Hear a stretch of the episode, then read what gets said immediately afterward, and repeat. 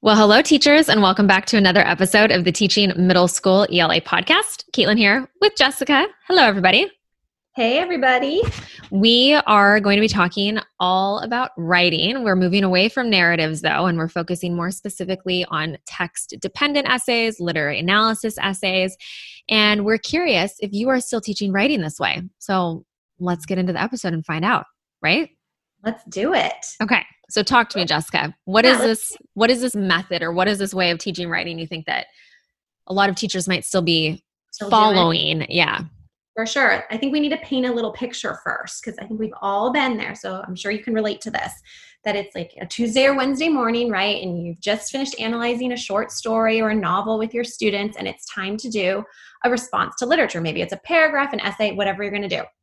So you give them their prompt, their text dependent question, and they're like, all right, how many sentences do I need to do? You know, when is it due? Do I need to have evidence? All those questions come forth, right? Sound familiar? Totally. Yes. Right? I'm like picturing it first year's teaching. I got that all the time.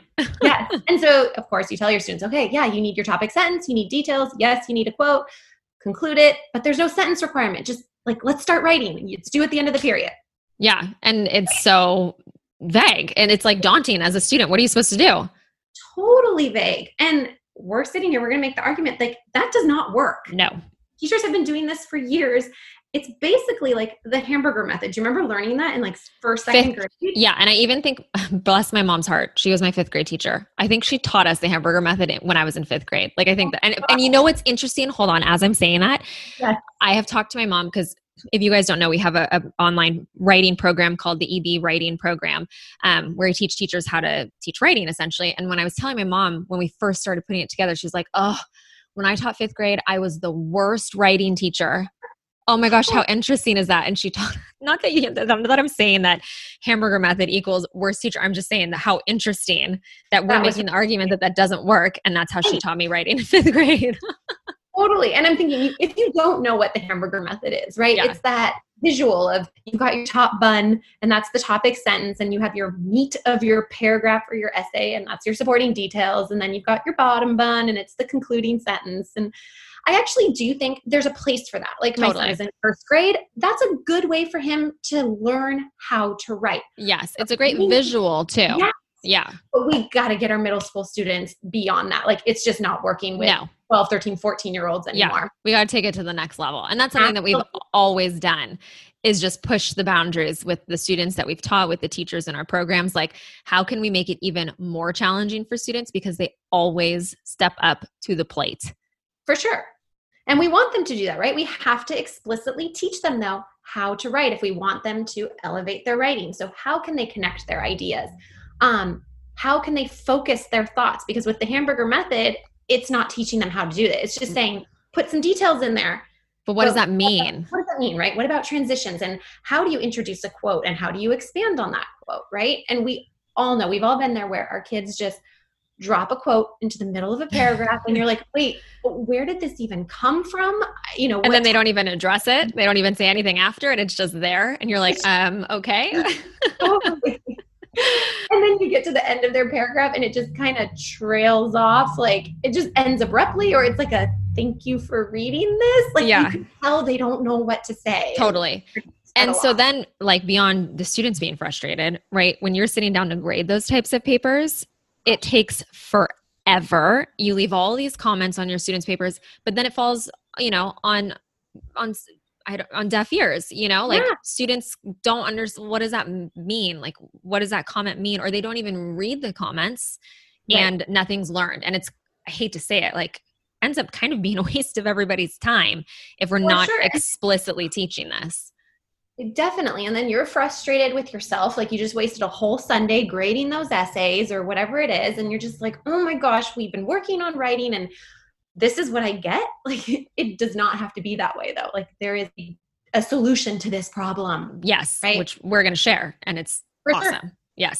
I think the first, the first thing, like right away, we need to stop using the phrase topic sentence with our mm-hmm. middle schoolers mm-hmm. is at least in text dependent writing because what does that even mean to them it's just way too vague so that's when we're getting stuff like i'm going to write about or i'm going to tell you about Instead, we can start using that academic vocabulary with them where they need to answer a text dependent question with a claim and a premise. Yeah. Can we break Agree? that down even further? Yeah, let's do it. So, so yeah, go, go ahead. um, so when we're talking about a claim, we're talking about just a kind of brief, concise answer to the question that's being asked. So let me give you an example. So we have written down in our notes for today. Um, this is a, a quote. Prompt that Jessica uses all the time with her fifth grade students teaching the Westing game. So if you teach the Westing game, take this quote, use it as your text dependent question yes, for your unit. and the question is, you know, which character in the novel The Westing Game experiences the most significant change as a result of playing the game? And so students' claim is going to be their thesis statement, right? That's what we use. We use the term claim instead of thesis statement in our approach to teaching writing in our EB writing program. And here, students are just going to say, you know, Turtle is the character that experiences the most significant change. We're not saying why in the claim. That's going to be where the premises come into play. And so the premises are your reasons for your position. So the claim goes at the end of the introductory paragraph, and then your premises are essentially all of your topic sentences for each of your body paragraphs. And so a premise would be something like, you know, Turtle is the one who experienced, or to begin with, you know, for giving transition words and all that stuff. Definitely. But to begin with, Turtle is the character that changes the most over the course of the novel because she learns to be more empathetic toward others. And so that is such a strong premise, but it's something that is doable for students because they now understand that that topic sentence, quote unquote, that they've been taught beforehand, the premise is their reason for their position. And so they're able to make that connection. Oh, okay, I need to explain my, and this is my because here in this mm-hmm. premise, this first sentence of my body paragraphs. And then they can go into explaining it. Right. And I think, I mean, the claim and the premise, that's just the start of a totally. response, right? But what we're trying to get at here is you must explicitly teach your students what those are, how to write them. And then you can move into how we introduce evidence. So you don't just get those quotes plopped into the middle of a paragraph. And we teach them how to find a right quote to put in there. And then, of course, the justification or the explanation of that quote. So again, every little piece of the paragraph or of the essay needs to be explicitly taught. Totally. And take and pulled back, like pull back the layers and mm-hmm. work through every single piece indep- individually and then bring it all to, I mean there's so many steps to take, but they it works. You know, right. the way that we teach writing really works. And I think a lot of people who are listening might be saying, like, this sounds familiar to me. Like, I do something kind of like this. Maybe you use um, the race formula in your classroom, right? Which is restate the question, answer the question, cite the text evidence, and then explain what it means. And yes, I do think what we're saying here, it's similar to that.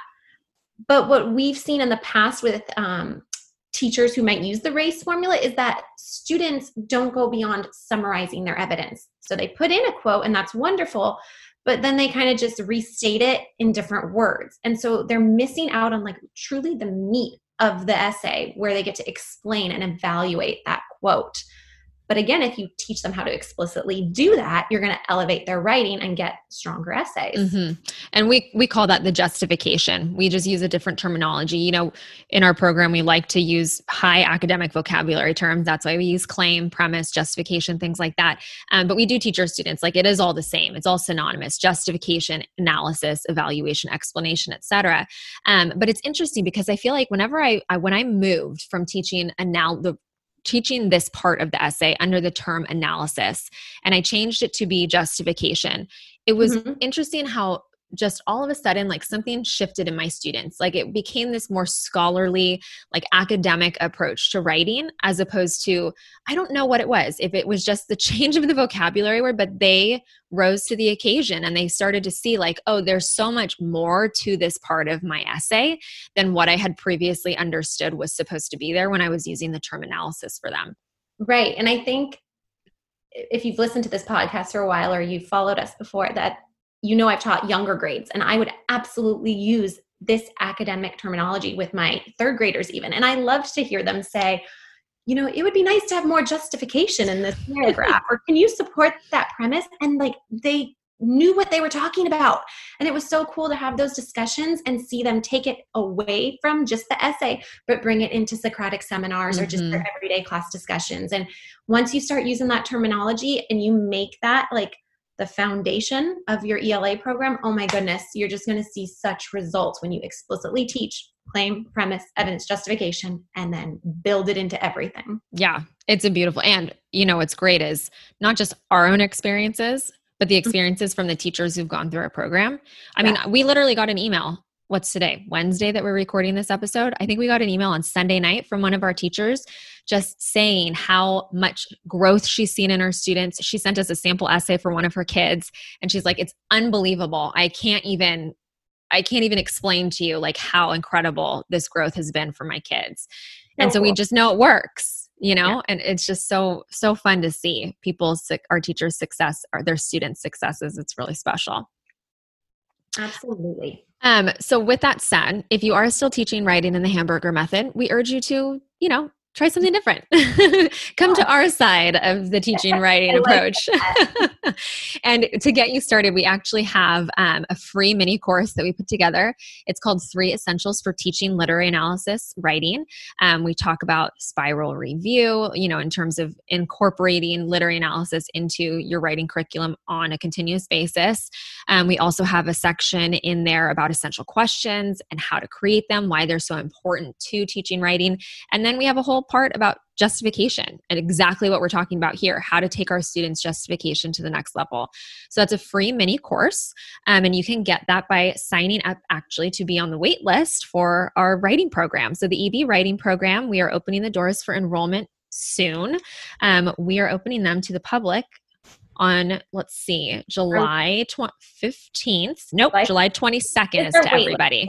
But if you're on our wait list we'll open it to you on july 15th so you can get in a little bit sooner. I know a lot of people are going back to school in early august and what's really cool about what we've created with our writing program is everything is also digital in terms of you know our, our handouts, practice activities that we would normally do in class with our students, it's all online. We have also recorded all student facing videos. So, a lot of our teachers, towards the end of the school year, as things kind of got crazy and everyone was at home, they were able to push out the videos that we've created for their students to do the activities at home.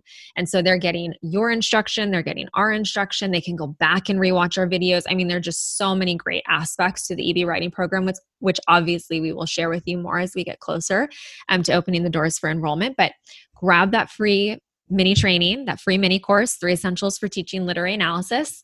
Get on the waitlist for our EB writing program. Um, and you can do that by going to ebacademics.com forward slash writing waitlist. And we'll include that link for you guys in the show notes as well. And start like thinking about how can you incorporate some of the things that we teach you in this mini course into the way that you teach writing. If you are teaching the hamburger method, maybe you know take a step back, see what you can do differently, how you can improve it. Um, hopefully, we've convinced you otherwise in this episode.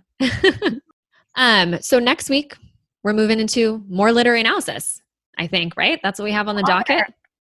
Absolutely. We're going to be talking about that for a few weeks now. So actually, I actually am really excited about next week's episode. We can just give a little teaser. Okay, love it. It to do with my favorite television show from the 90s. I'm going to leave it at that and see. I don't even know. Can- I don't even know if I can guess it. Do you want to take a stab at it just for fun? I well, my favorite television is it a drama? Okay, here's one more hint. Okay. Um, it was like a total like teen soap opera, and I was very excited because my very first teaching job was also connected oh, to this television show. 90210. Correct. Yay! I was going to guess Dawson's Creek.